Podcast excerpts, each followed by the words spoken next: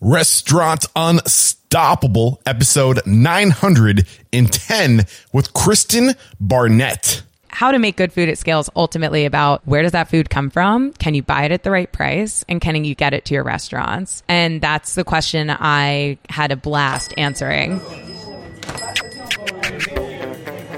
Are you ready for it factors, success stories, failures, and bombs of restaurant industry knowledge?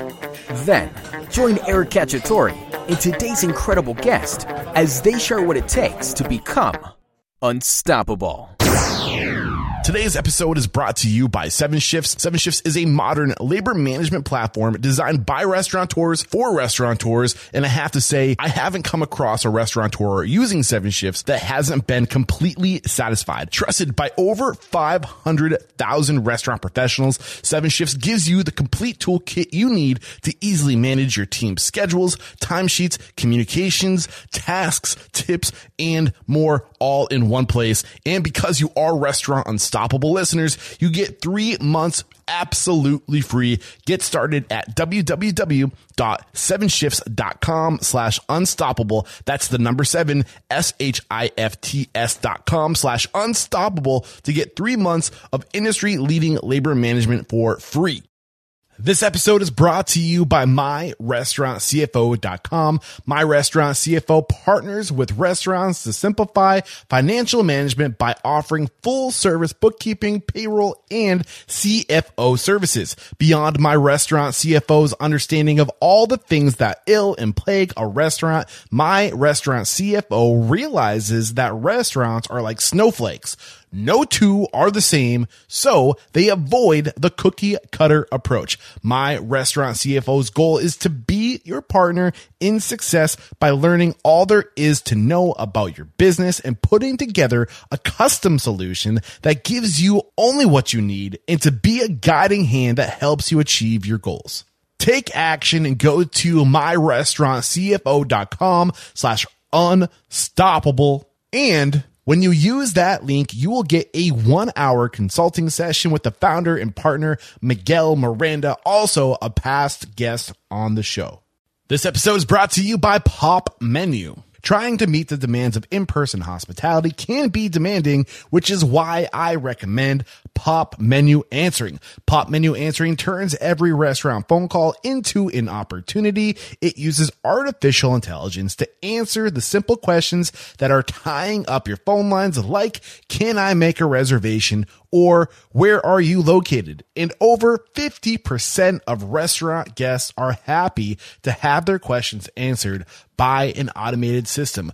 Prevent lost customers and impress your guests with Pop Menu Answering. And for a limited time, my listeners can get $100 off your first month plus lock in one unchanging monthly rate at popmenu.com slash unstoppable. Go now to get your $100 off for your first month and to learn more about Pop Menu's full collection of tools at popmenu.com backslash unstoppable.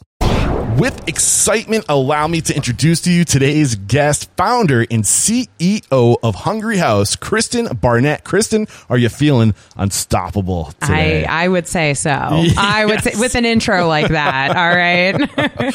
I am excited for this conversation. You're, we're talking to you today because Corey Manicone called you out. You used to work with Corey over at Zuul. Yep. When I had Corey on the show, I think it was like eight months ago, maybe six months Yeah. ago. Um, he had just sold uh, Zuul to Kitchen United. It wasn't quite official yet. Yeah. Now it was going down. And uh, when I asked him who he respects and admires and who's doing cool stuff, he said, You got to get Kristen Barnett on the show from Hungry Aw, House. yeah. And that's why we're here because we're Awesome. following the leads. We're, we're, we're listening to what people are saying. And I agree with him. You have a really interesting story, and I cannot wait to dive in. But let's get that success quote, uh, that, that motivational, inspirational ball rolling with that success quote or mantra. What do you got for us?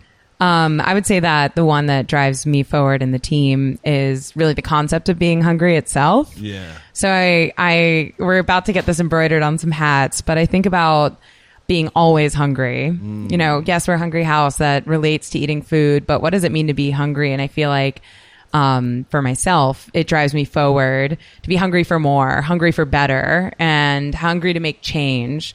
Our team is a bunch of highly motivated individuals that want to see change happen in the industry, want to rethink what it was before. And I think you have to be hungry to do that. You you can't just be okay with the status quo. And so hmm. what drives you forward? And it's that like innate urge to do more. I think there's a lot of parallels between what you're doing and what I'm doing, so I'm excited to get into this. And yeah, like Yeah. there, it's just, it's like that that drive to be better, hungry, Right. right? And Yeah. I, that totally echoes with me.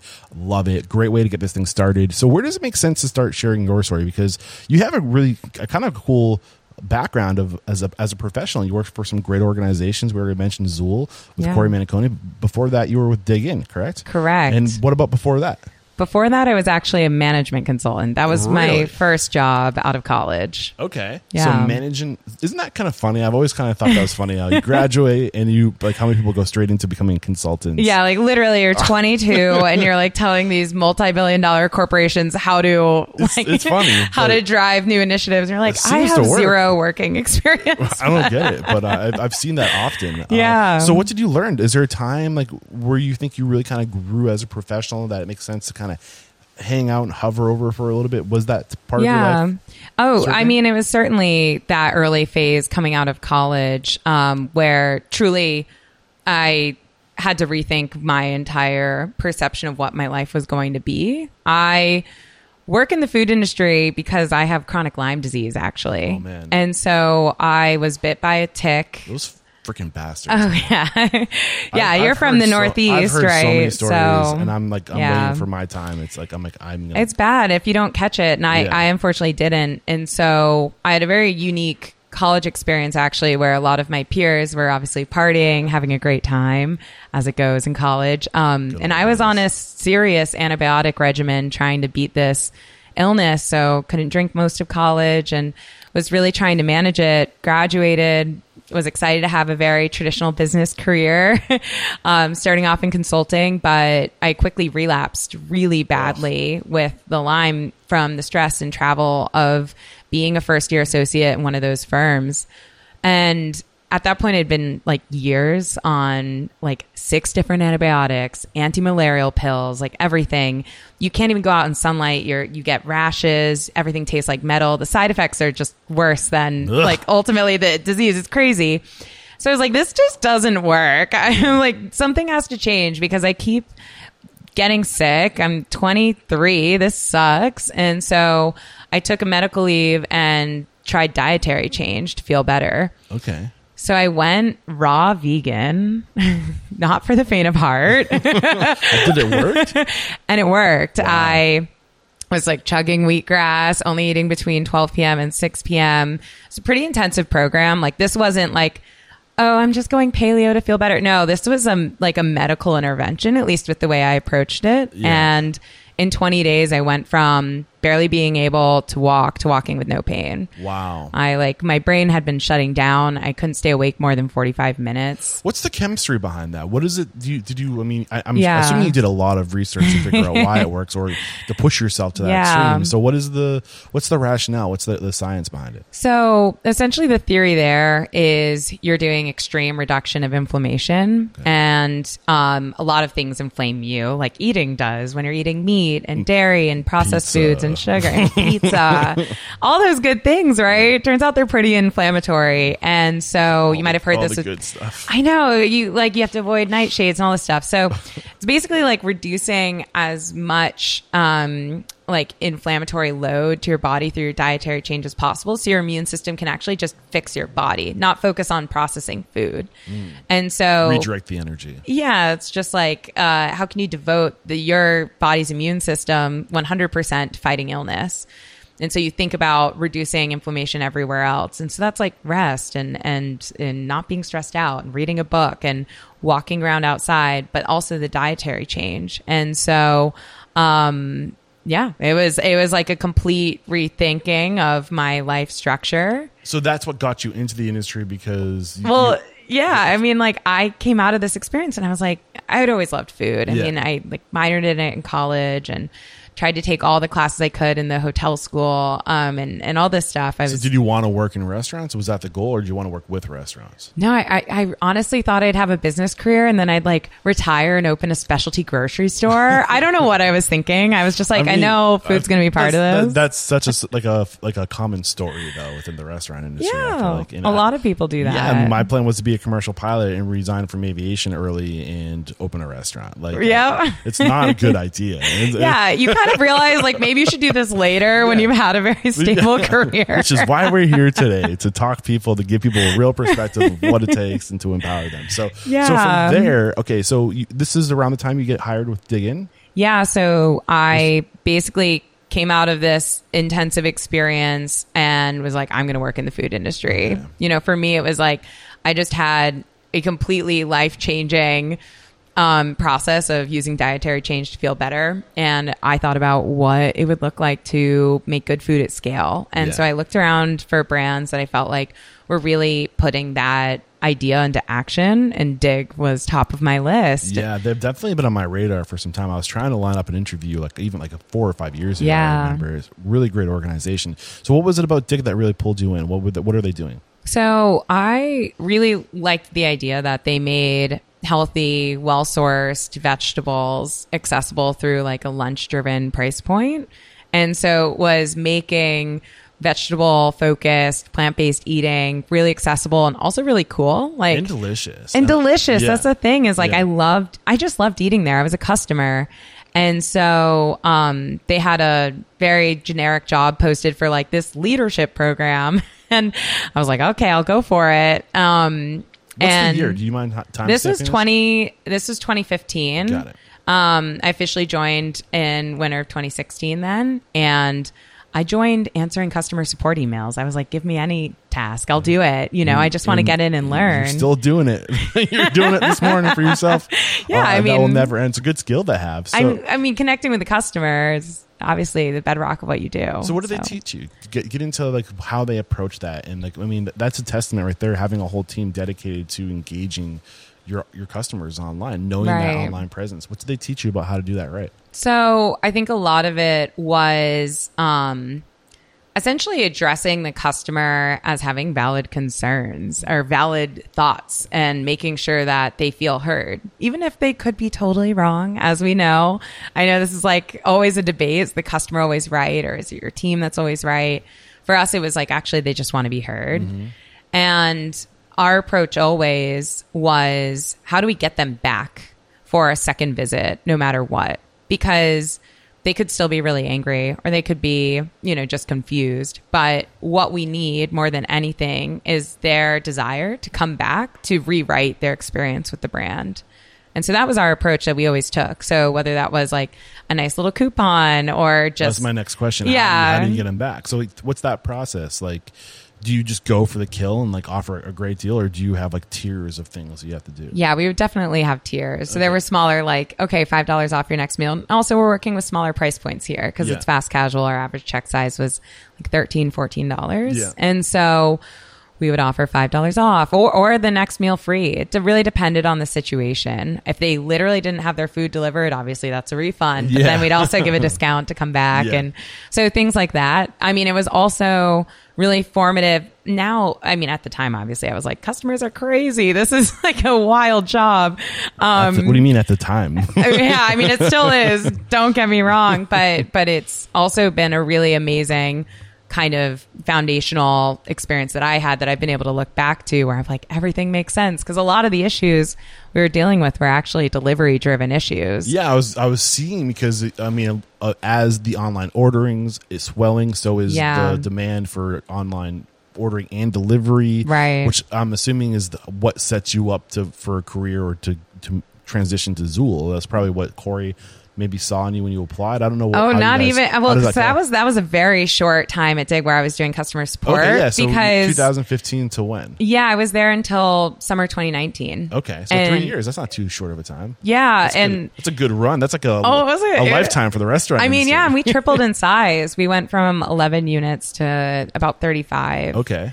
And So I was I was answering customer support emails and I was like, this is great to learn and understand how things work. But I started helping out the accounting team with all the financial modeling because I had the consulting experience and they were That's like, right. what are you doing on that team? Like you've got to like the supply chain needs help. Like we need your Excel skills. And I was like, okay, cool. So ended up going over to the supply chain side and um, helping out really organizing our entire data infrastructure for looking at how we spent money on food across all of our New York restaurants. And then we were opening up a new region in Boston. And soon after, um, basically there was a change in leadership. There was no one to run the supply chain department. I had like five months of experience. I ended up becoming head of the supply chain there um, at age 24, which was absolutely surreal because it was a pretty big budget. We were Yeah. spending about maybe So 12, you moved to 13 million dollars. Is what you're saying? So you, were in New York.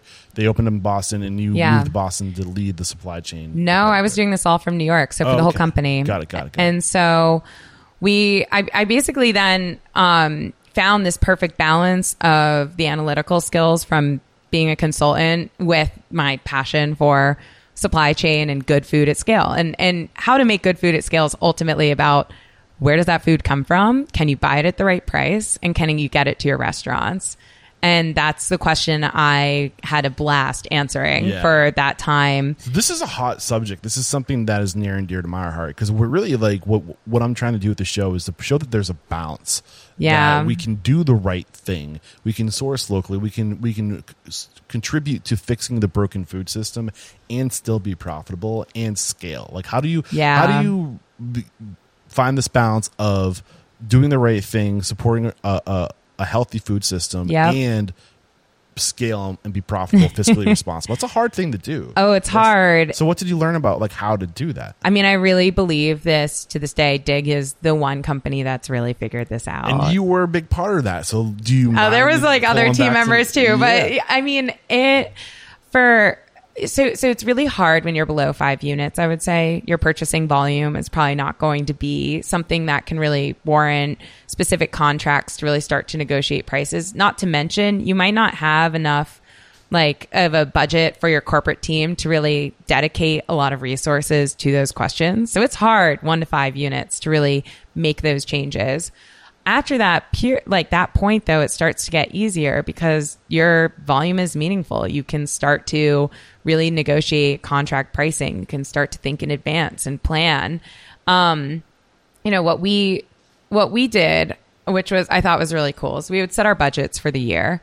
We'd say okay we think our food costs are going to be x percent um, then we basically were like, okay, what's all the cool stuff we want to do? We want to fix our oils. We want to work on our carrot program in Massachusetts. We want to improve our grains. We want to um, change our chicken sources. And we would start to develop like an approach to, um, let's say, like carrots, for example. This was a, my favorite example of one of our, our projects to really impact like equity in farming uh, and localized farming in Massachusetts. We split our carrot volume across four different farmers. More complex, absolutely, but we just knew at the end of the day our price per pound had to be like let's call it 62 cents a pound and so we are like okay well these uh, really young queer farmers in massachusetts they are more expensive because they are earlier in their farming journey and don't have scale. Well, actually, we can give part of our contract to them. We can give part of our contract to a cheaper source, and we can start to give them the security of a huge contract that's absolutely stable and pay their higher price because we can also source from somewhere else to actually help blend that. And so for us, it was great because we could then increase the diversity of our farming set and um, make an impact with farms that we wanted to see grow and benefit from these stabilized contracts. I mean, again, this is super advanced. Like this is much later in the journey, but it was some of the cool things we're able to do. How? I mean, why aren't there organizations that exist exist solely to? Them, there must be, that, or like the middle Yeah. where between. Well, you would the think the distributors could do this, right? or, or a company that just so is just wants to fix the system and helps be a middleman or middlewoman between the people involved, right? Like, Yeah. I mean, there's um, Zone 7 in New Jersey. There are other um, there are groups that have tried to do this. It's ultimately really difficult because of the cost of transportation. Usually it's the logistics that get you, um, as well as obviously establishing the market and, um, you know, convincing restaurants to have more complexity in their operations from a purchasing standpoint. It's not going to be as straightforward as just ordering through Sysco Yeah. every day, right? Um, we had a lot of flexibility because we actually had our own distribution center in Hunts Point in the Bronx.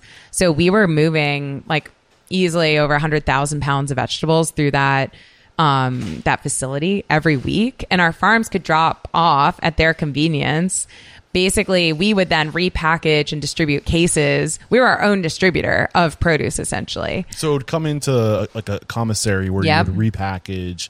Uh, how many stores? You said between eleven and, th- and thirty-five during your time there. Yeah. So it would come in. Uh, you'd package it and basically divvy up what store needed what. Yep. So you'd yeah, that's that's We basically became a distributor. okay. Um, that's how we solved it, which was crazy. Uh, I mean, it would be cool to kind of like maybe get dig in, just like to go deep in how that they, how they're solving this problem. I don't know if they're public with how they do that. Maybe it's a, a competitive intellectual property type. Yeah. thing. but I hope people are more willing to share this because it's a solution to a, a broken Absolutely. issue. you know? So I think it's great to have seen from the inside how you build it because we were building without a blueprint, really. I mean, we were like, we want these vegetables. All right, we're going to have to self distribute, you know, and mm-hmm. make sure our restaurants can access them because.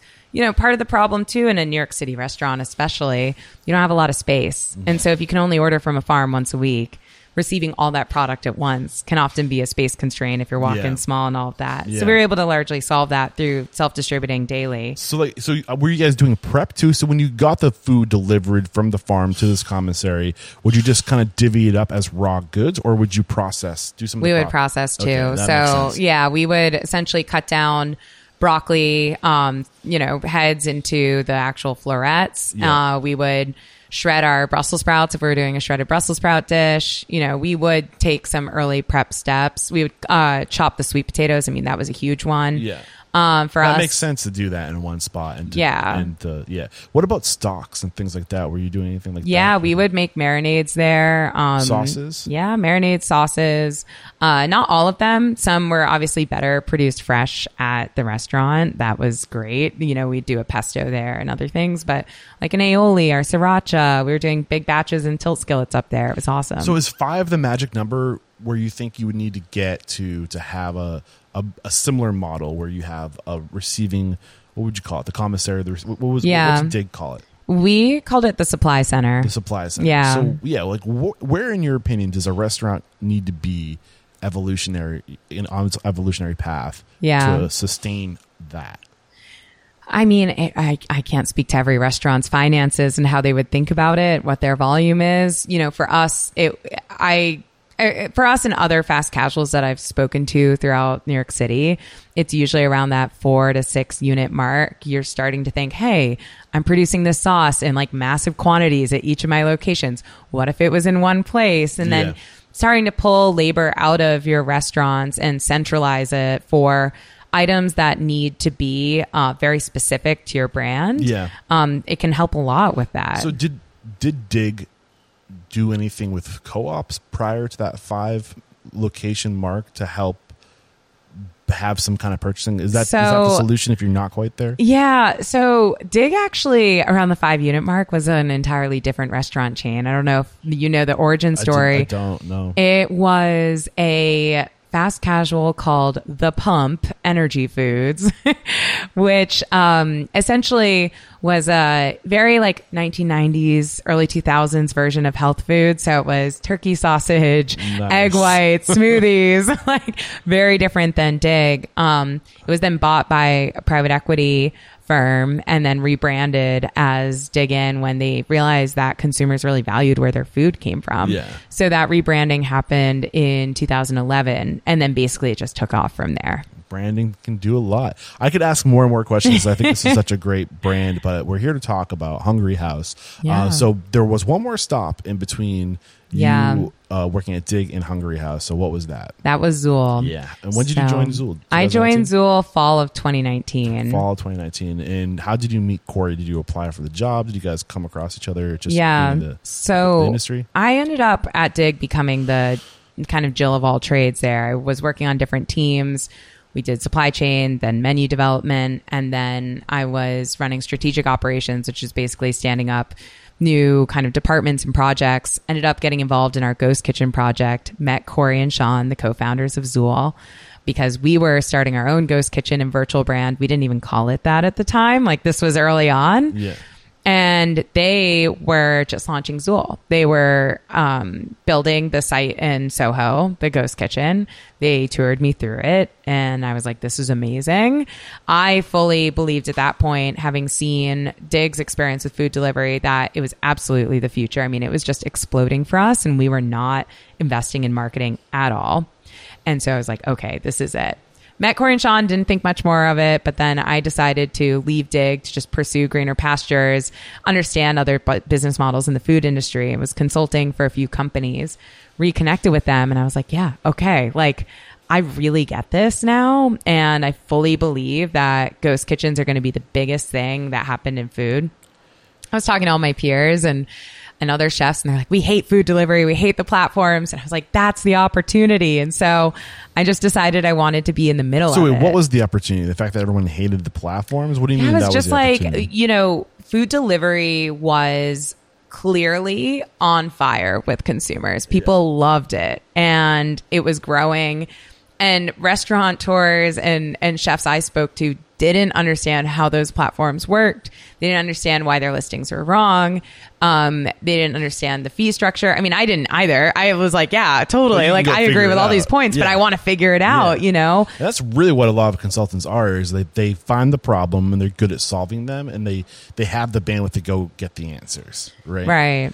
Yeah. and so I, I decided working at Zuul, I was employee number four, um, would be the way for me to get those answers, to find myself in like the middle of the storm. were you hired as the chief operating officer was that your role No, I came in to really speak the language of the restaurants. So because I had run my own like Ghost Kitchen brand and set up at Dig, they really wanted someone to come in, work with the restaurants to refine their business model within the dark kitchen, within their, the Ghost Kitchen facility, help them be successful and understand what that looked like so we could replicate it and make sure that our tenants loved their experience being inside Zuul. so you're throwing on you're throwing around a lot of like uh expressions right now there's ghost kitchen there's dark kitchen Yeah. Uh, dark kitchen is a, mean, correct me if i'm wrong is just a kitchen that is operating under another brand but it's just it's like almost like a a separate line just to kind of take the pressure off the main is that Not necessarily. So, the way I think about it is ghost kitchens and dark kitchens are kind of uh, analogous terms in the sense that they both refer to not having that front of house piece for customers to come up and interact with so you. is it the same thing just different term Yeah, just different terms. because i know there's different. But then there's virtual brand, and so Yeah. that's different. So virtual brand is a brand that could be cooked out of a ghost kitchen or dark kitchen, but it also could be cooked out of a restaurant. Still means you can't access it as a consumer. It's probably never existed before, and it's really only exists on the delivery platforms versus Yeah. like a brand like Sweetgreen was operating out of Zuul as a ghost kitchen, but Sweetgreen operates brick and mortars as well. So it's not a virtual brand. So when you say Zuul or Sweetgreen was operating out of uh, Zuul's Ghost Kitchen, were they doing Sweetgreen food or were they executing other menu item or other So recipes? they were doing Sweetgreen. So Sweetgreen was cooking out of Zuul's multi-operator ghost kitchen. Zuul basically operated a nine kitchen commissary Yeah. where all these brands came in with their own teams to cook their own food. Now, some of those teams cooked other food too. Sarge's Deli was one of our operators, and they cooked a bunch of different virtual brands for Next Bite and other companies. Sweetgreen just cooked Sweetgreen, and so they were in that space. Yeah, I mean, so this is when you're, you're really starting to learn about the world of virtual kitchens, ghost kitchens, dark kitchens, whatever you want to call them. Um, you, where were you internally with? How did you feel about this new market? I knew, I knew, Yeah. you knew there was a lot of opportunity there, but how did you feel about it? Were you like, do I like this? Is clearly the future, but do I like that? Oh, absolutely. I was, Okay. I had all those thoughts in my head. You know, I, I, I really value, again, like my operating kind of mode is how do I make good food at scale? And I realized that food delivery and, and food tech was the the answer to the scale part. So I was like, okay, let me put the good food kind of supply chain thing to the side right now and let me understand the food tech revolution that's happening right now and um let's just see what's going on i totally i mean i i did not immediately resonate with the concept let me tell you that Why the not? idea of windowless kitchens there's something about that for me um being in kitchens uh, it's a very dynamic environment. It started to feel more like factory than like hospitality driven environments. And I think hospitality is absolutely essential to making food matter. So I was like, okay, this feels a little devoid of hospitality, but let me get in here and see what's going on and how it could be infused with hospitality, how it could feel better. But first, you have to understand what it actually is first before you understand what levers you can pull to make it feel better. Yeah, and I think one of the things that was one of the things I would echo or say early on when this was a rise, rising really fast. I was like, yeah, ghost kitchens at least. Like they, they were soulless. Like at least a ghost, a ghost has a soul.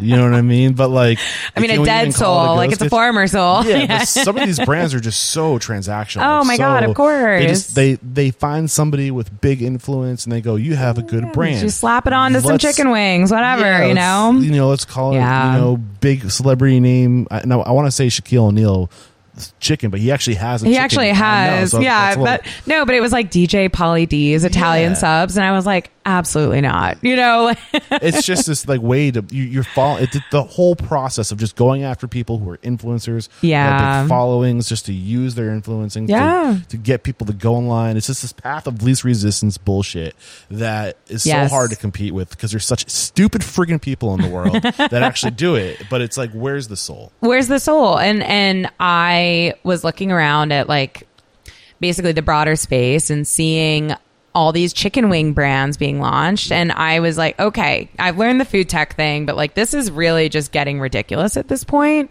There every single new virtual brand that gets all this press and hubbub is literally just a derivative supply chain play because it's easy to distribute frozen chicken wings, fry them, toss them in a sauce. Like there's nothing innovative about this from I mean there's innovative in the distribution model and maybe like the the way you can now launch these concepts on the platforms, but in terms of actually moving the hospitality industry forward, I felt like this actually isn't for the hospitality industry. This is purely Transaction. yeah, like it, it's just like layers of like brand uh, hype that. It's all yeah, it is. and it- it's a way to move product, cheap product, exactly. like, and you get the most bang for your buck because you're tying it to a good brand. Some stupid tween is going to go up there and be like, "I want the Pauly D." Yeah, Because I Mr. Beast Burger. it's I mean, so but but the, do they ever get a second order? That's the number one thing that these brands struggle with is actual customer retention because they're going to order the sub or you know Mr. Beast Burger for fun, and I can't tell you how many parents and like people I've talked to have been like, oh yeah, my little brother forced me to go to get the Mr. Beast burger, and I don't know, it was like coming from God knows where, like a Bertucci's, and like I'm never ordering it again. And I was like, okay, so so that's the current experience. Yeah. The, the cool thing about the world we live in right now is that, yeah, like crazy shit can happen where like the, a fast one can be pulled, but those people who are pulling the fast one maybe get like they have sh- a very short runway. Yeah, Because it doesn't take long for people to figure it out. Well, here's the thing. Uh, we're all far more digitally native Yeah. than I feel like they assume we are. And they're what like, "What do you mean by that? More digitally native. like we understand now like when you search a restaurant or one of these brands and it has like zero reviews on Google, no photos, like you're like, okay, something's a little off here. You don't understand where it comes from, who's behind it. You kind of get the heebie jeebies about what is this? And I believe fundamentally that food needs to be grounded in a real origin story for it to matter. Yes. And if you don't see those indicators, you're like, okay, like this is like a blurry photo. This is clearly photoshopped. Whatever it is, these things are happening with the virtual brands. And I believe that we are smarter now than what maybe these creations, they would have crushed it in 2012, 2013, when it was like the retail revolution. All of a sudden, Casper and Warby are sen- selling things online that you never thought you would ever buy online. So maybe it would have worked then. But I think now it's like, yeah, okay, this is fun and glitzy and like you get a bunch of press and a little pop. But actually, we're a lot smarter than ordering products that aren't grounded in reality. You don't know where it's coming from. You don't know who's cooking it. I think these things matter and we're a little bit sharper on understanding what's real and what's not. Yeah, and I mean something I like to echo is the core of every relation or I just fucked it up. The core of every business, the core of business is relationships. It's- Yeah. it's, it's human relationships. And if Absolutely. you don't have a, a human relationship that's driving that, Yep. then like you're saying, like are they going to come back? Is there something sticky there? Yeah. and the stickiness is the human element that you just can't rel like you can't recreate that. It's why I drive across the country to sit across the table from somebody. That's why you're here. Exactly, because it's just the good, good. You just Yeah, can't yeah. get it. There's no shortcut to that. I mean, know? absolutely. And, you know, speaking about the relationship thing, what do we think that third party delivery did to all the restaurants and, and even these new virtual brands, connections with consumers? It's watered down, like little virtual storefronts that have absolutely no storytelling capability. You have no idea who owns the place. You have no idea where it comes from, why it exists. You're just like, optimizing for search terms and there's no stickiness and that's how it's designed because they want you to be reliant on Uber Eats, on DoorDash, on the platform. Don't connect with that restaurant. Connect with us. Let me give you the perks. Let me give you the, you, you, give know, us all your data. yeah, and, and and, use that information to manipulate you even further. right or come up with their own virtual brands Yeah. and distribute them to actually take away business from real restaurants and and this is real and and so you know it, it feels like you know basically the pandemic was weird because like all of a sudden you just started seeing like chicken wings one two three one two three chicken wings wing wing wing Yeah. wing all the time. And it was like these are just search terms layered on top of supply chain plays distributed through anonymous storefronts with absolutely no sense of who is behind this concept. And i don't i i would like to believe that that is not going to win. And i have to create the future that means they won't win because it If it's meant to be, it's up to me, as I like to say, right? And it's so true, though. If you don't Yeah. like what you see, be a part of the change. Yeah. And I know Gandhi's quote is so overplayed, but be the change you want to see in the world, right? and you're doing it. And I think now is a great time to take our first break to thank our sponsors. And we're going to come back and we're going to talk about how you want to create something in that world, but with soul. An anti ghost kitchen, ghost kitchen. Today's episode is brought to you by Seven Shifts. Seven Shifts is a modern labor management platform designed by restaurateurs for restaurateurs. And effective labor management is more important than ever to ensure profitability and restaurant success, especially with this labor shortage. You need to rely and trust technology more than ever before. And dialing in your labor management is one of the most positive, dramatic impacts you can make on your business's bottom line. And when it comes to labor management, Seven Shifts is one of the most, if not the most, organically recommended labor management platforms on the show.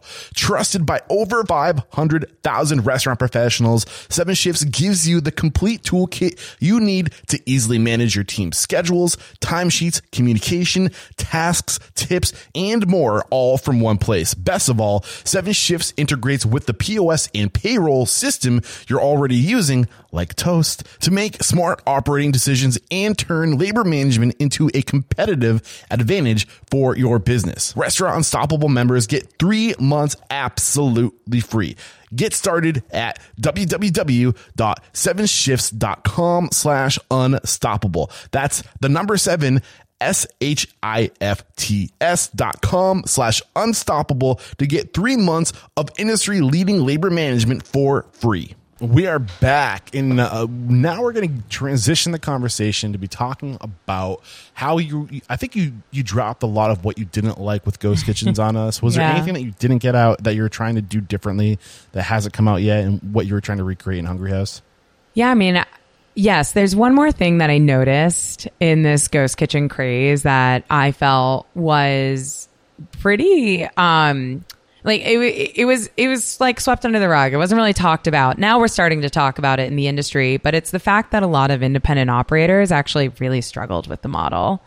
how did that so Yes. Why did they struggle? You mean like they struggled with like I don't really like this, struggled with it, or struggled with just actually grasping how to do it? Yeah, like actually having a successful business in the dark kitchen format. Yeah. Um, when you don't have a storefront, I felt that a lot of the independent operators who have amazing brands, incredible food, they would be like, okay, I'm going to go scale. This is so cheap, no capex, like all the benefits that you and I know to be true Yeah. about ghost kitchens. But they would get in there and it would be immensely difficult to actually gain traction with cons- customers and increase awareness of your brand in that new community because you didn't have a storefront. So I feel like we actually wildly underestimated the power of a sign to literally tell people to search for your brand to buy the food. There's something immensely local about ordering food delivery because of obviously the radius of the drivers and where you can actually deliver. But then also the fact that it comes through your community knowing that you're there and that they can order from you. And then in, in without that path to actually acquire customers that know your brand or maybe going to your website or coming up and ordering with a cashier, you end up relying on the third party delivery platforms. So again, everything we were just saying about these anonymized kind of eh, devoid of soul storefronts digitally that you acquire customers through but also the fact that you end up with no data, you end up with incredibly high commissions, and we all know how thin restaurant margins are. Yeah. And if all your revenue and all your customer discovery is coming through the third party platforms with 30% commission attached, it's impossible for you to actually break even. And so this was the math that was really challenging for a lot of the operators that were super excited about the model with tons of good reason. But ultimately, when you maybe don't have as many resources, you don't have a full marketing team running Google Ads campaigns and, you know, social advertising, how are you going to acquire the customers? And that was something that was I, I, it, was very few and far between that you saw smaller independent operators be able to answer that successfully. Yeah. So now you have this this picture of what you don't like with with what you think is broken uh, with the industry, and you're thinking to yourself, we want to let's create a hybrid model. Yeah. of we're taking the best of both worlds. It kind of that's what I'm kind of seeing. So Yep. paint that vision that you had went back in. Was it 2020 when you started to really kind of, or is it 2021? No, this is 2021. Okay, Yeah. it's 2021 is when you're like, let's go do something. Like, Yeah. paint that picture of what you wanted to create. So I basically, you know, this was after what, maybe the 40th virtual chicken wing brand launching. And I just Yeah. started talking to other chef friends of mine and influencers who had amazing like followings, half a million followers, book deals, whatever about ghost kitchens. Or they were coming to me being like, what do I do about ghost kitchens? Because I think this is exciting and could work for me and my brand with my following. Because I'm not going to go open a restaurant, but I don't know where to start or who to work with. And I don't trust them and they seem sketchy. But like, shouldn't this work for me? And that was kind of the starting point. So I, um, essentially it was like, okay, well, who would I suggest them to work with? Uh, who, who is fo- focusing on sourcing? Who could actually manage the quality that I think that these chefs who have brands built on food require? And the more I like thought about it, I realized none of these ghost kitchens are actually built for chefs chefs, like not restaurants. They were all built as infrastructure plays for restaurant operators. Yeah. And that's fine. There's nothing wrong with that. There's a ton of innovation that went into that model, but actually building for chefs. And so when you actually started to think about that individual, and what they value, and this is like from all my conversations with chefs over the years, you care about the story behind the ingredients. You care about quality and execution because that's directly tied to your personal brand. You care about being able to create access to your food because fundamentally food is an experiential thing for your followers or or whoever is excited about you. And um and the seeds of Hungry House grew from that. So basically I started to think about what does it look like to actually take the ghost kitchen out of the shadows? That's the sketchiest part, I think, first of all, is that no one knows. Like Cloud Kitchens doesn't even call itself Cloud Kitchens in many of the facilities. It has like, you know, the the South Financial District Food Hall is what it's called. I mean, it's just layers and layers of obscurity. And for us, we wanted to bring it out to the front because we actually thought about what if being a ghost kitchen wasn't a bad thing? What if it was a brand you were proud to associate with because they have very clear values. They care we care about sourcing, we care about transparency, we talk about it.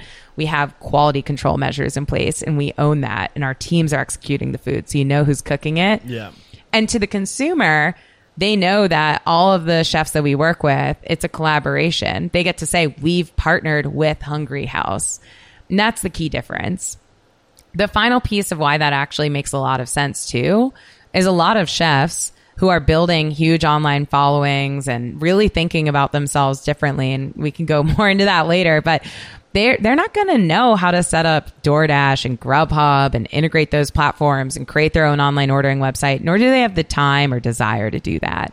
So by pulling the ghost kitchen entity, Hungry House, out of the shadows and bringing it forward, we also make it really easy for them to drop their brand into our platform. We have our whole brand architecture is all about featuring their stories, who they are, their own brand identity on the platform. Yeah. But they don't have to come to us like another restaurant operator would with like the full website and online ordering and all of that built. We do all of that for them. They're literally just providing the story and the recipe. yeah. Is that too? Is that too?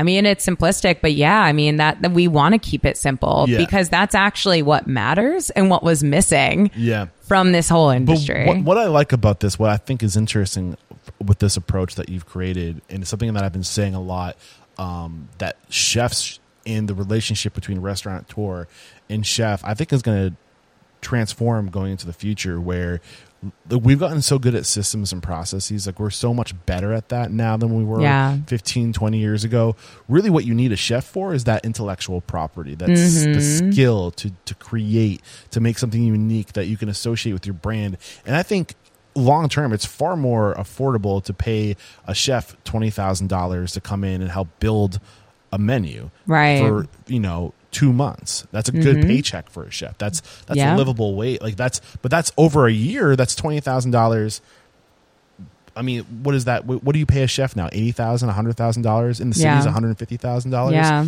you're saving so much money when you don't ha- when you can just pay for the intellectual property, and the chefs get to create constantly in this model. you Yeah. know? So I kind of see what you've built as another way to give that intellectual property to the chef, but you can do it in a a, a much more one-off way oh yeah. that you can also it's just an interesting way to like think of your creativity as an intellectual property you know? Absolutely. it's like a stepping stone to like um the like tokenizing your food almost where we're kind of moving in that direction Ah, too look at you bringing in Web three over here. So- no, but but absolutely, and I actually, you know, I've been talking a lot. I feel like about the bifurcation, and and someone just wrote about it. I was super excited. Restaurant business just did like a big piece on the bifurcation of the industry to like extremely tech enabled, scalable concepts um, that are all about like fast casual, quick serve, all that, and then completely experiential sit down. The middle is hollowing out, right? Um, because here you can command huge price for the experience, the site, the Instagram photos, the experience of the food. You know, you see all it's all built for Instagram now, and and then on the other side, it's like, okay, what's the scalable infrastructure? I've actually never heard someone talk about it in the way that you just did, which is also the bifurcation of the chef and the restaurant. I really believe that the chefs of the future are going to be so different than the chefs of the past that everyone's going to know of that's going to influence the culture especially with the the way things are going Yeah. like i talked a lot about how good we've gotten at that process like we have robots on the way and the one thing Miso robotics, Exactly. absolutely, like, the- yeah. the, one thing that they still can't do is create Yeah. and, and that is the unique selling proposition that humans have we Yep. are in the sense like gods because if you look up the definition of a god it's a creator you know and like that's the one thing we do is Right. we create that robots still don't have that on us you Yes. know so i think if you by recognizing your ability to create and leaning into that and Yeah. valuing that that's where i think that's where chefs are going to have value in the oh, future Oh, yeah. or, or one other vertical of value I mean, I, I think of the chefs of the future as being omni-channel food brands. Yeah. They themselves because they'll probably have consulted for restaurants. They'll maybe have a little CPG line of snack, whatever spice mixes, things like that, or, you know, dry mixes for baking. They'll have licensing deals with Hungry House, ideally, Yeah. but merch lines. They'll do pop ups. They'll brands will pay them to throw dinners and bring their brand to life through the lens of that person's take on food. This is already happening. It's definitely early stages, but I believe that people who are building careers in food have a very different approach today and a very different idea of what it will look like than 10 years ago because it's no longer, I feel, the like, the beacon of success is having, you know, 20 restaurants that whatever in this multi-concept restaurant group. That is still the dream for some. But I think a lot look at maybe that, but they're also like, well, what if it did look like, and what does it look like if I have, you know, also these brand partnerships? What does it look like for me to have a huge social media following? What does it look like for me to actually get on TV shows? Do I need to have 20 restaurants to do that? And I think the answer is starting to become no Yeah. and that's that is a tectonic shift and i think that there is some discomfort in the industry because there are obviously chefs who have been like i've cut my teeth in the old industry it sucked obviously and these chefs are completely hijacking that path What do you mean by that? These chefs, meaning like new chefs that are using social media, up and coming chefs who are building huge followings, but maybe have never operated their own restaurant. Yeah. But yet they're getting insane opportunities to tell stories through food. And that's still what a chef fundamentally does, right? It's the act of creation. Why does this food exist? And the chef is able to give meaning to that answer. But you're able to now do that across a variety of medium. And I think that that is like a very different path than before. yeah. I- mean, it's it's it's this this stuff has been out there. I mean, I I not to toot my own horn, but like when I was looking to become a restaurateur to work in the restaurant industry, Yeah. I resigned from aviation when I was 26. I went to school for marketing and hospitality. I started listening to a ton, a ton of entrepreneurial podcasts, Yeah. and personal growth podcasts where people are sharing how they're making money online. And I'm saying to myself, I want to become a restaurateur. I can't afford to do that, but I can afford to buy a microphone and start interviewing people and finding how out how other people became a restaurateur. Yeah. and then I can use that money to then invest in my own restaurant. So Yes. it's it's this the point I'm trying to make is there's so much opportunity to make money online and to, to think outside the box and Yeah. to use new leverage points uh, Yeah. to, to to to get different angles of entry and it's that we're finally starting to catch on to it you Right. know? and i feel like Right. 10 years ago i saw that these these are prop like building a Yeah. brand like, what do you need to, to build a restaurant a million dollars Yeah. what do you need to build a brand a voice Yeah. I mean, what an amazing idea, Yeah. right? And I feel that now like working with the the chefs that I do, you're absolutely right. Like the the barrier to entry to have an impact through food, I'm just like really excited about the fact that these new voices can shine because it's no longer the million bucks, mm-hmm. right? To then have a restaurant, have a space, and that's how you tell your story. You can now do that directly and find people that care about your take on food and want to support it and then find different ways to support it. Maybe that still ends in a restaurant, but that path is now like more open, I guess, in a way, or it just is like more diverse. I mean, more voices can thrive, I feel like, with the idea that you can have an impact through just getting a microphone. yeah so with this model paint the picture of your model right now Yeah. like, how does it work So essentially, we work with a chef. Yeah. They uh, will will align on do we share the same values? Like, what are your goals for your own business? what are your values I mean, we really look at four key things um, that differentiate us from a traditional ghost kitchen. Transparency, first and foremost. That's why we have storefronts. But aren't ghosts transparent i don't get it um, transparency, quality. So quality of our decision making when it comes to sourcing, of execution in the kitchen, of training and educating our employees, all that. Um, sustainability. So actually making choices that ensure that we are contributing positively back into the food ecosystem through supporting farms that think about their own sustainable farming practices or whether it is just our use of compostable. Um, you know doing our best and it's always an incremental pros- process there um, but making sure that that's always front and center and even looking at the chefs that we work with that they value that as well. Um, and then diversity. For us we very consciously focus on curating chefs that look different than the traditional like I feel like the the white male chef of the past that you know is standing like with their arms crossed in a white chef coat in a kitchen like we want to completely like blow up that idea of what it looks like to be a really impactful chef and so we work on making sure our voices that we work with are incredibly diverse transparency, quality, sustainability, and diversity. Yes. core values. I love that.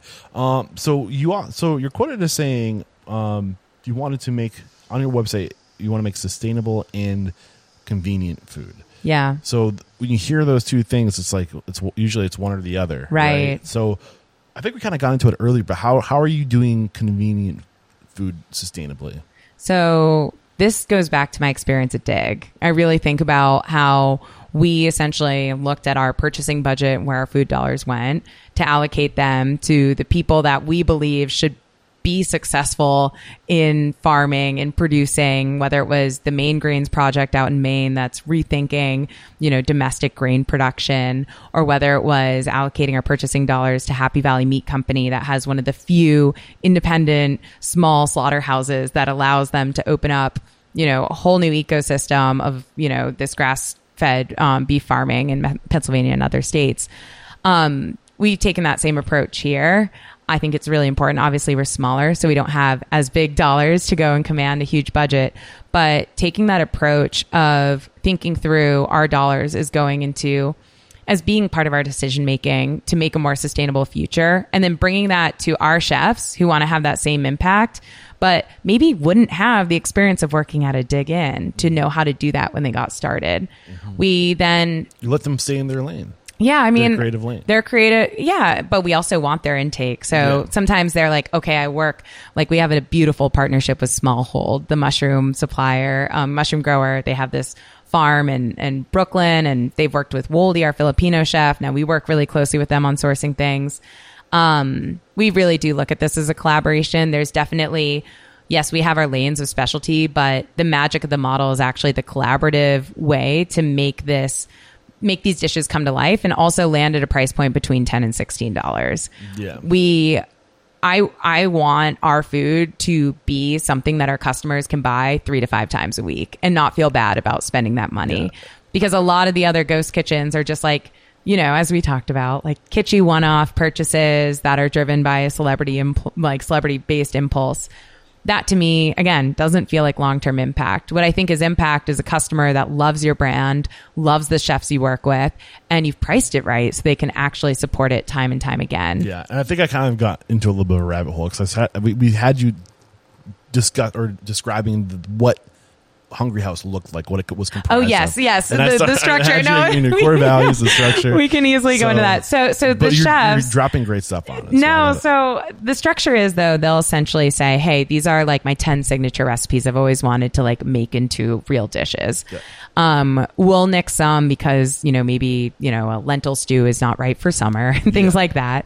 But then we enter into a recipe development process with one of our Hungry House chefs where we essentially start to put this dish in a takeout focused format. So, So you have your creative chef that comes in with an idea, and then you have an on uh, uh, in-house chef that Yep. helps then say, okay, that's looking at this dish from a creative perspective. Yep. Now let me look at it from a menu costing perspective. Absolutely. And an operational feasibility. Like, Yeah. what is batching going to look like? Is this going to hold on the line? Like, what's the pickup when someone orders it? So it's the left, right side of the brain chefs you got. Like Yeah. the creative side, and now we have the logistical. and I want the creatives to go as wild as possible because I think that that's like the magic of it. And then we, I'm very clear when we got into this process, like the shape of your dish is going to change because oftentimes the dishes that they're sending to us were like their recipes in a Word doc that were maybe put together for a collab blog post with another brand, or it was executed in a pop up and it was a one time thing, or the format was totally different. And it was served family style.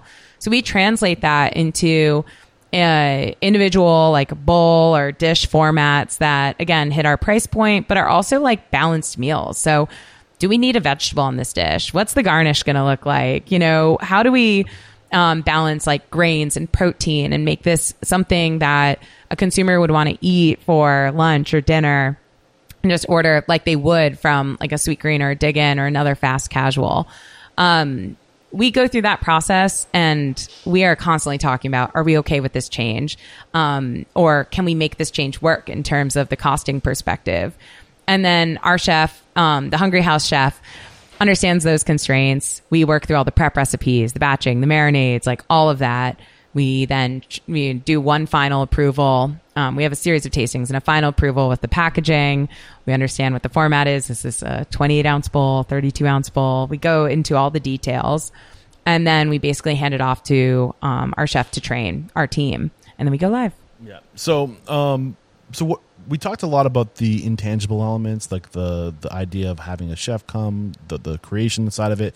What about the technological side of the platform this is built on? Yeah. So you have the we're sitting in. This is your first brick and mortar. This is our second. Second brick. and yeah, mortar. second. Okay. So are you maintaining the first, or are you okay? So So we have two locations now. so it's it's online. Yes. It's in the form of a website. Yes. You have it was go uh, hungry. Oh, I have it right here. Orderhungryhouse.com. Thank you very much. Orderhungryhouse.com.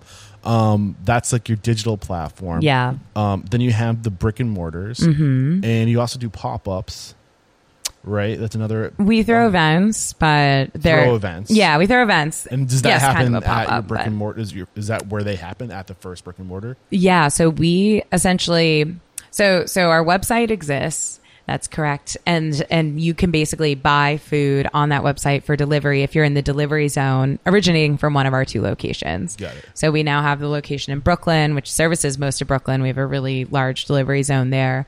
And then we have this one here in the West Village, and we can service most of Manhattan, you know, at least from Tribeca up to 40th Street.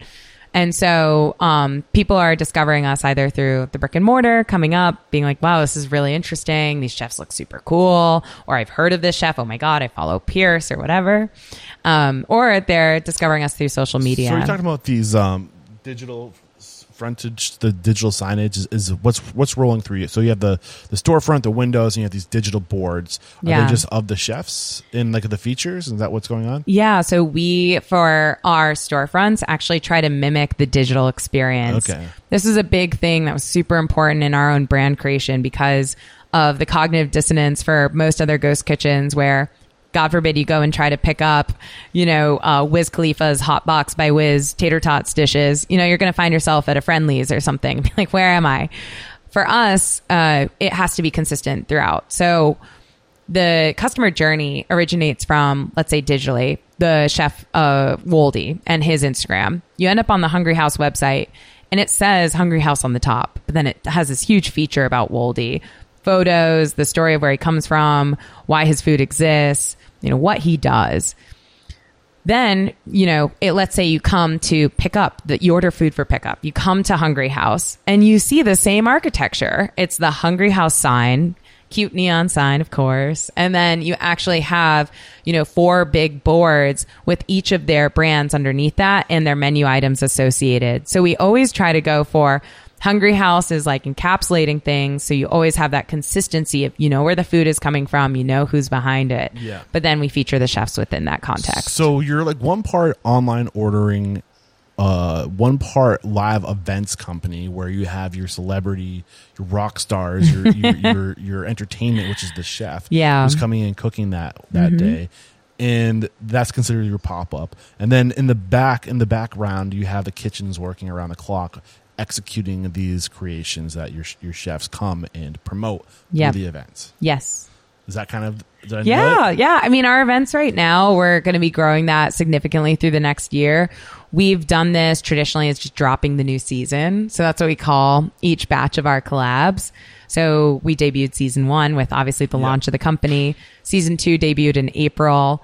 Um, and that's where we do this big season launch party. So we essentially invite, obviously the chefs are there. They invite their own communities of either like food writers or supporters or friends. And then we come and basically celebrate the launch of their food. Yeah. Everyone gets to try it, taste it, all is that. this passive income for the chefs from that point on, essentially? Because, yeah. So essentially it's a royalty deal. Yeah. So break down that structure. Yeah, they essentially get paid a percentage of sales of their items. So our hope too is that this model actually makes it more economically feasible for chefs to have the Passive income. yeah, to have passive income that they can just count on each month and also have that financial freedom to take on the variety of projects that they do, Yeah. right? So is it case by case with each chef? The more presence a chef has, can they demand a higher percentage on the royalties? Or is so it- far it's pretty even i would say i expect that that could change in the future but what we've also worked really hard to create is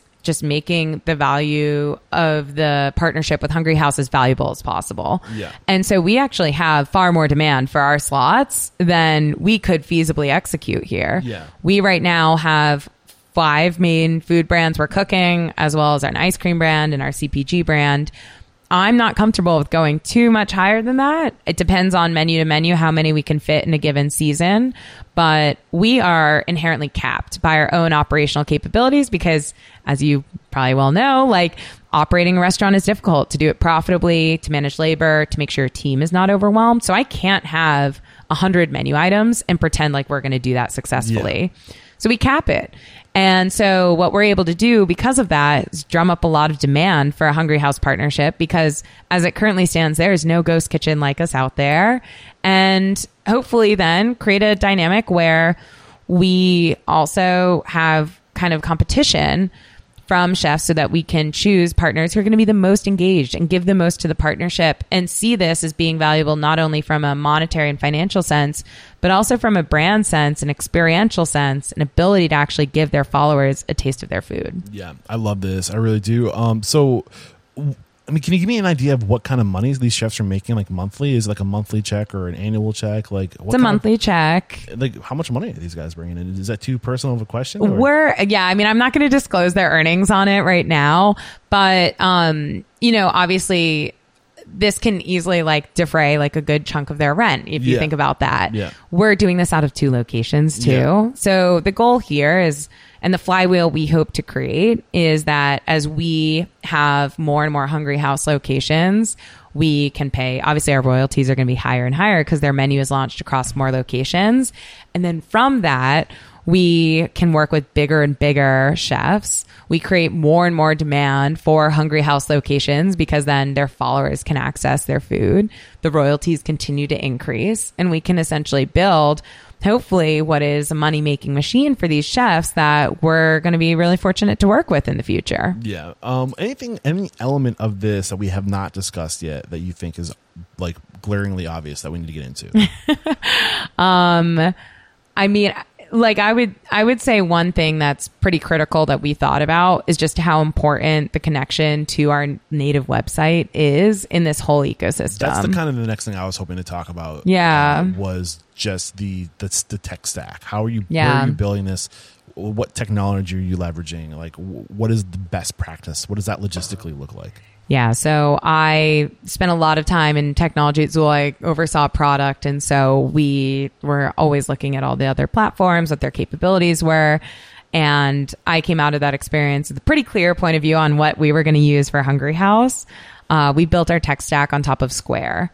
And so um, this is not always like uncommon. I know. And so Yeah. acknowledging that, um, there were some really key capabilities that made me excited to use Square and the Square team knows I like sing their praises all the time. Um, they obviously have an open API. So what that allows you to do is a lot of custom builds and features that I felt were going to be important to my brand over the long term. So this is Square for restaurants Yes. specifically. Got it. Um, but the broader ecosystem is actually pretty dynamic. So what I realized from Square was that they actually acquired a website builder called Weebly. Um, Weebly is now integrated into the Square platform. And what is so cool about that and what I needed was I needed a really robust multi-brand um, experience for customers who are going to land on my website. And what a lot of the competitive platforms do is they simply treat it more like a category than a true multi brand experience. And that's okay. But I didn't want that you know, you typically have the carousel on the top listing all the brands in the same font and you just toggle between each one. You see the background photo change, maybe one sentence description if you're lucky. But to me, that absolutely did not do justice to our chefs. And I also realized that my traffic to my website was going to be to the individual chef pages because of their followers. And I wanted to give each of my chefs their own link, their own like subpage in Profile the website. Yeah, whatever, just yeah. so they felt like when their influencer, when their followers landed on the website, they they weren't like, "What are these other chefs? What's going on? Why am I here?" Yeah. I wanted them to land on the website and be like, "Yeah, I'm here to buy Woldy's food. Mm-hmm. I love Woldy. I'm on Woldy's page. This makes sense. I'm going to go buy that mushroom adobo." So what Square had that the others did not was, and I, I've totally hacked this system, but I essentially was able to pull through all the chef's items um, that are organized as categories through to each of their individual web pages that are powered by the Weebly builder. So we basically pulled the commerce capabilities out of a pure like e-com online store capability and pulled it into the website. Um, making the multi-brand experience more possible and more robust. So you're selling the events, basically. The this this uh, merchandise or this what's the word you use? The commerce features. Yeah. are being plugged into the the pages of the chefs. To, Yep. So you can. So we built like a normal website. Got it. And then we basically used the Square for Restaurants platform to have all of the items there, much like you would do for any point of sale. Got it. And then because that Square for Restaurants is integrated into their Weebly site builder, we were able to pull a lot of those items through into the web builder. We did a bunch of custom items, code. What do you mean by items? the actual like physical items you see that are like the dishes you want to purchase. Got it. And so um, we did, then did a bunch of custom code on top of that to like make it functional and pretty and within all that. the Weebly framing. Yeah. So what you're what I'm really what I'm getting is that the the is it Weebly I'm saying Yeah. Weebly gave you more flexibility to customize the the user experience. Yeah, Square's it's and it's really the Square website builder now. They probably wouldn't want me to call it Weebly. Yeah. Um, but that is where the functionality comes from. And the Square website builder is is is fantastic. Cool. So what else are you integrating on top of? You said it was an open API. So what other parties or what other tools are you bringing in to round off the full experience? So um, this for me was really important in terms of the decision because what it meant was that any platform that I wanted to work with was had a more had a greater likelihood of being integrated with Square than if I had gone with the Toast. Toast has the Toast menu, the the POS system here. Oh, that's for the other partner that operates out of the space. Oh, okay, I got it. So we are fully on Square. And so what this meant was that any partner that I wanted to work with likely wouldn't get held back by a long API integrations queue. Toast was like quoting six to nine months for a lot of platforms um, last year. I don't know if that has changed, but I didn't want to choose a platform and then realize, oh my God, Toast doesn't integrate it with it. I'm screwed. Square having an open API gives you a lot more functionality in terms of making sure your functionality and your menu can play with other platforms. So we then have integrated everything around it. We use Craftable Foodager for our supply chain inventory.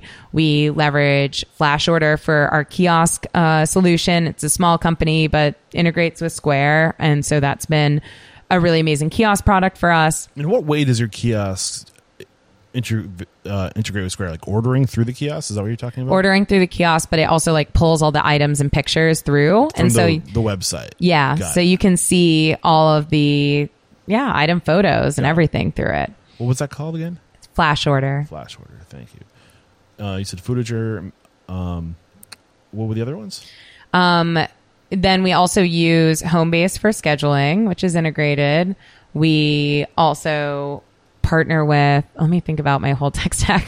we also use MailChimp for our emails.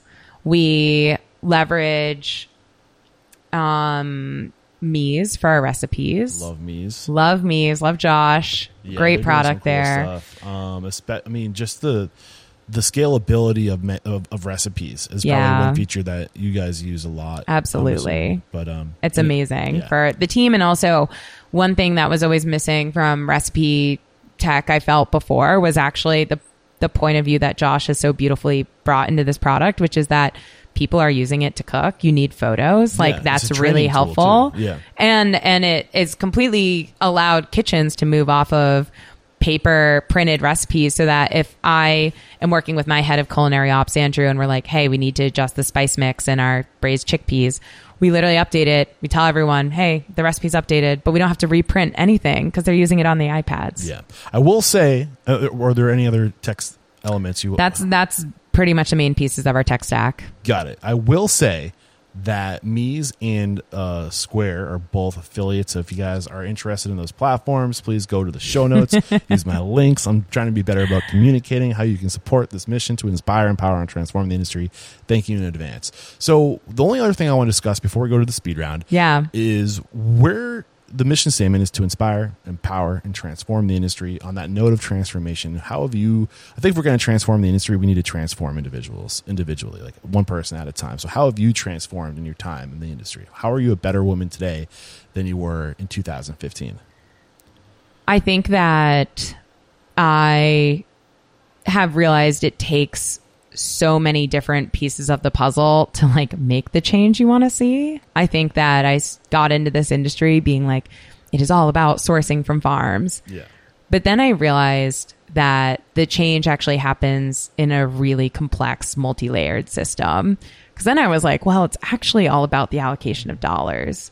And then I was like, where do the, doll- the dollars come from? Our ability to like tell stories to consumers that want to buy this product.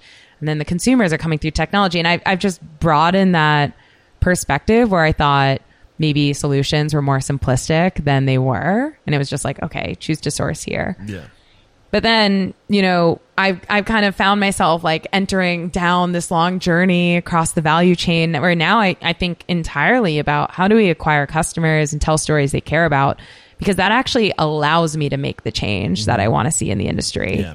And you've got to connect all those dots. and I and I love that sentiment, and I think that's why the, if you change the restaurant industry, you're going to change the world because what we are in this industry is influencers, and we always have been. Yeah. the food and beverage industry going back hundreds of years. Yes. we're the center of communities. We were where you went to get your information, to get your news, to do your politics, Yep. to influence people. Yeah. and I think that we need to reconnect with that part of what we do as restaurant owners and operators the influence the change the the sharing the stories the prom- the Yeah. building our communities protecting our communities that's what the fuck we do you Yes. know like oh that's Oh what it's about Absolutely. I Yeah. mean, if like I always think about the fact that like if food, if we didn't care about food or if the stories weren't important, you and I would be chugging Soylent all the time for our nutrients, and that's how we would survive. But guess what? We're not because Soylent sucks, and I will say that. And and food needs to have meaning. It has to. It's imbued with like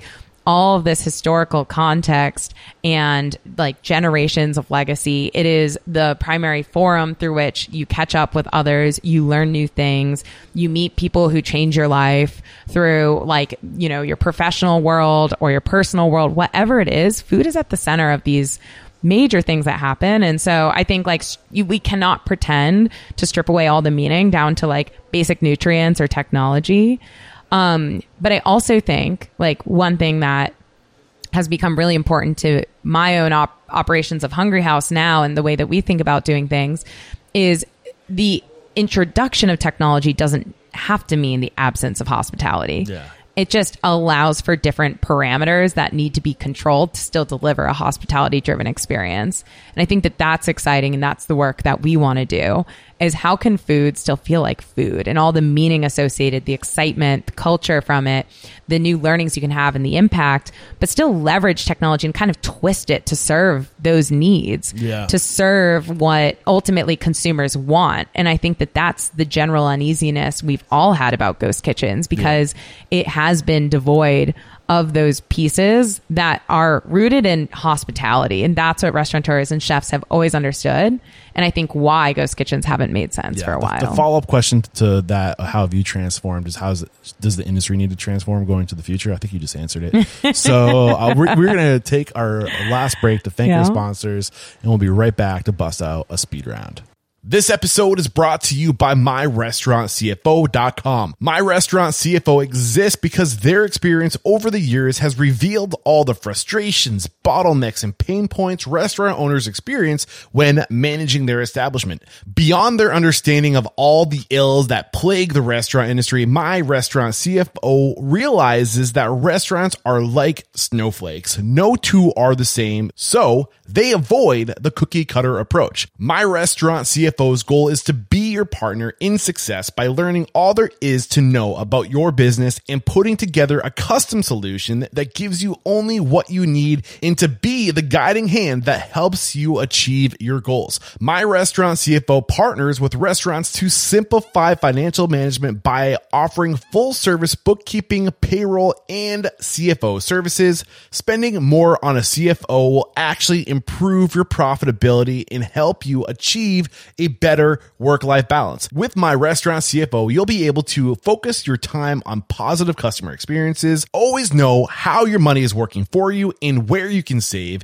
no learning curve, and no more late nights trying to make sense of your financial ecosystem. When you partner with My Restaurant CFO, they'll provide accurate weekly and monthly reporting, trend analysis for easy forecasting, improved control over vendor cost, complete financial analysis, and recommendations sourced from over 30 years of operational experience and 10 years of consulting experience on how to save more money. If you're ready to start making the right decisions for the growth of your business, your call to action is to go to myrestaurantcfo.com slash unstoppable. And when you use that link, you will get a one hour consulting session with the founder and partner of myrestaurantcfo.com, Miguel Miranda, also a past guest on the show.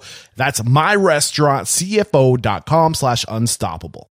Restaurants have been hit hard over the past few years, which means restaurant owners and staff have been working harder than ever. Trying to meet the demands of in-person hospitality can be demanding, which is why I recommend Pop Menu Answering. Pop Menu Answering turns every restaurant phone call into an opportunity. It uses artificial intelligence to answer the simple questions that are tying up your phone lines like, can I make a reservation? Or where are you located? And over 50% of restaurant guests are happy to have their questions answered by an automated system. Within the Pop Menu platform, you can customize answers for your restaurant and choose the voice your guests here and even send follow-up links via text message. Pop Menu Answering picks up your phone 24-7, 365 days a year, allowing you and your team to focus on what matters most. Prevent lost customers and impress your guests with Pop Menu Answering. And for a limited time, my listeners can get $100 off your first month plus lock in one unchanging monthly rate at popmenu.com slash unstoppable. Go now to get your $100 off for your first month and to learn more about Pop Menu's full collection of tools at popmenu.com backslash unstoppable. We're back and the first question I have for you is what is your it factor, a habit, a trait, a characteristic you believe most contributes to your success?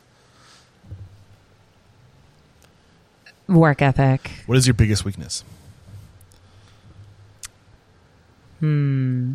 I would say um, probably working on too many things at the same time. What is one question you ask or thing you look for when you're growing your team? Whether they have an inherent uh, drive to go above and beyond. What is your biggest challenge today? Prioritizing, How are you overcoming it? honestly, uh, taking more time to like like more meditative things to really think about like what bubbles up to the top for what needs to get done now. So going for a run, you know, not going back to back meetings, really making sure we get the right things done. Yeah. Share one code of conduct or behavior you teach your team. This is a core value, a way to be. Hmm. Look around and is there a way that you could be helping a team member? What is one uncommon standard of service you teach your team? So this is something that's common within the four walls of your restaurants, but not common throughout the industry. Something that you do to go above and beyond to serve the guest. We proactively engage as a ghost kitchen with customers coming to our storefront, asking if they need help answering questions, What is one book that's a must read to make us a better person or restaurant operator? setting the table. What's the biggest lesson from that book? the idea that the employees are really your front line of understanding how to create the most meaningful relationships with your customers. I love that. What is one thing you feel restaurateurs don't do well enough or often enough? Hmm. Finding ways quickly to finding ways to scalably delegate their tasks so that they can take care of themselves to be better leaders. What is one thing you've outsourced? So something that you could never do as well in house, so you outsource to do it, to execute this thing for you. I outsource the creation of recipes. I don't we do not pretend I do not want to I do not want to create the new food trends. I want to enable others to create them. And we already talked a lot about uh, technology, but we'll give you an uh, opportunity here to echo one piece of technology you've recently adopted that's had a huge impact on your operation, whether it's communication, profitability, uh, anything along those lines, efficiencies. Ingest. Ingest. You didn't mention that one. What is Ingest? Ingest.ai, um, an amazing reporting platform that is truly built for restaurants and allows us to better understand our sales channels, sales trends, gives me amazing daily reports. We use this internally, but then also are creating dashboards for our chefs to almost be able to see and manage their own business. So what exactly is Ingest? Like what is Ingest is a restaurant data platform Got it. that manages uh, your basically your visibility in your business. Got it. And this is the last question. Open your ears. It's a doozy. Get ready for it. if you got the news, you'd be leaving this world tomorrow. All the memories of you, your work, and your restaurants would be lost with your departure, with the exception of three pieces of wisdom that you could leave behind for the good of humanity and for your legacy. What would those three pieces of wisdom be? That is a doozy. A doozy. That is a doozy. you warned me though. Um, I think that as someone who has gone through like a lot of challenges with chronic illness, it's definitely the idea of taking care of yourself. One. The second would be the concept of raising your hand because you don't if you don't raise your hand for opportunities for things like nothing will come to you Yeah. speak it into the world Yeah. and like it might not be exactly what you want to get but it will lead to a path where you're closer to it or you discover what you actually want to get You get got to tell the universe what you need before it will give it to you. yeah, Yeah. it's really the concept of like how are you going to create your life that you love living Yeah. I think um, part three would be like I I think that ultimately remembering that you can't do everything alone. Like starting this business or even any challenge that I've had in my life, it has been like I call in I've starting this business I called in every favor I had. I was like, how do I do this? How do I do that? You know, like who do I know? And I felt so grateful that I had invested in a network all these years in the industry. And it's like this concept of just like giving without that expectation of return because then it it happens and you need help and you actually can go and call people and that was one of the most rewarding experiences was the ability to call in support that I had known I was building but hadn't ever really plugged into before. I love it. Yeah. Awesome stuff. Kristen, this has been a lot of fun. Thank you so much. Uh, we actually discovered you because during this question, uh, Corey called you out. The next question I have coming for you, which is who do you respect and admire and believe would make a great guest mentor like you made for us today? Uh, if they were a guest on the show, you'd absolutely be tuning in to hear their perspectives and what they got going on. Who is that person for you? I would say Martha Hoover from Patachou in Indianapolis. Patachou Martha? Who? Martha Hoover. Martha so Hoover. we license uh, her like one. Of, we collaborate with her for one of her brands, Apocalypse Burger. It's the burgers on our menu. I met her at a conference years ago. We turned to each other and she was like, "You're going to work for me." I was like, "Great." So when I left Dig, I actually consulted for her. Nice. She started her restaurants in 1989, and basically people were like, "This is really cute, but you are um, going to fail because you're just like." A wife who should be at home with the kids. And she's like, I'm a former sex crimes prosecutor and I'm going to make some good, like, good food in Indiana. She has built an empire. 15 restaurants later, she is one to contend with. She was doing urban farming in the 90s. She has the most incredible philosophy on employees, how to take care of them. She has people there have been there 20 years, 30 years. Um, working with her was truly one of the most inspirational projects I've ever worked on. And she absolutely should be on this podcast. Beautiful. Look out, Martha. I would love to get you on this show. I'm sold. I can't wait for it to happen. And hopefully you accept the invitation. And just thank you so much, Kristen, Thank you. for taking the time to share your story, your knowledge, your perspectives. And uh, it was really cool. I, I really enjoyed talking to you today. There is no question. You are unstoppable. Thank you. Cheers. Thank you. Thank you. There's another episode wrapped up here at Restaurant Unstoppable. Special thanks to our guest today, Kristen Barnett. And I really enjoyed today's conversation. I really enjoyed how Kristen got into the details of digging in their sourcing process and how they had their commissary and uh, just, just the whole process behind that I thought was really interesting. She got into great detail, and I really love how they're taking the best of both worlds, uh, i.e., the dining experience and the the benefits of uh, digital eating ghost kitchens, and also creating opportunity for people. I feel like there's a lot of people that got involved that were just trying to get rich fast and trying to take the path of least resistance. And the obstacle is the way. I truly believe that. And it's about doing the hard thing to create opportunity for other people. And I think Kristen understands that. And she's, she's doing that uh, in this model. And I think it's a really interesting model. I'm excited to watch them grow and scale. It's going to be great. Uh, and if you guys are enjoying this podcast and you want more podcast episodes like it, please give us your support. So one thing we're trying to do right now uh, that I think is like really exciting is we're trying to build up our YouTube channel. I'm, I'm traveling on site. I'm going to all these great places and I'm trying to get a full time videographer to be with me. We have some people that have helped me and hopefully I can continue to work with them. But uh, we need to grow our YouTube channel. We need to sell ad space on that. Uh, we need to find a sponsor for this basically. So if you subscribe to our YouTube channel. That will really help me sell this thing. So head over to youtube.com slash restaurant unstoppable. Subscribe, start watching these interviews on YouTube, and that'd be amazing. Thank you in advance. And obviously, like always, I always say you can support our sponsors. You can use our affiliate links. You can share this podcast with everybody and anybody you know. And thank you in advance. Uh, so as you're listening to this, I am on my way to Bend, Oregon to help some friends uh, take a U-Haul across the country. We're going out to Bend and we're going to drive back to New Hampshire.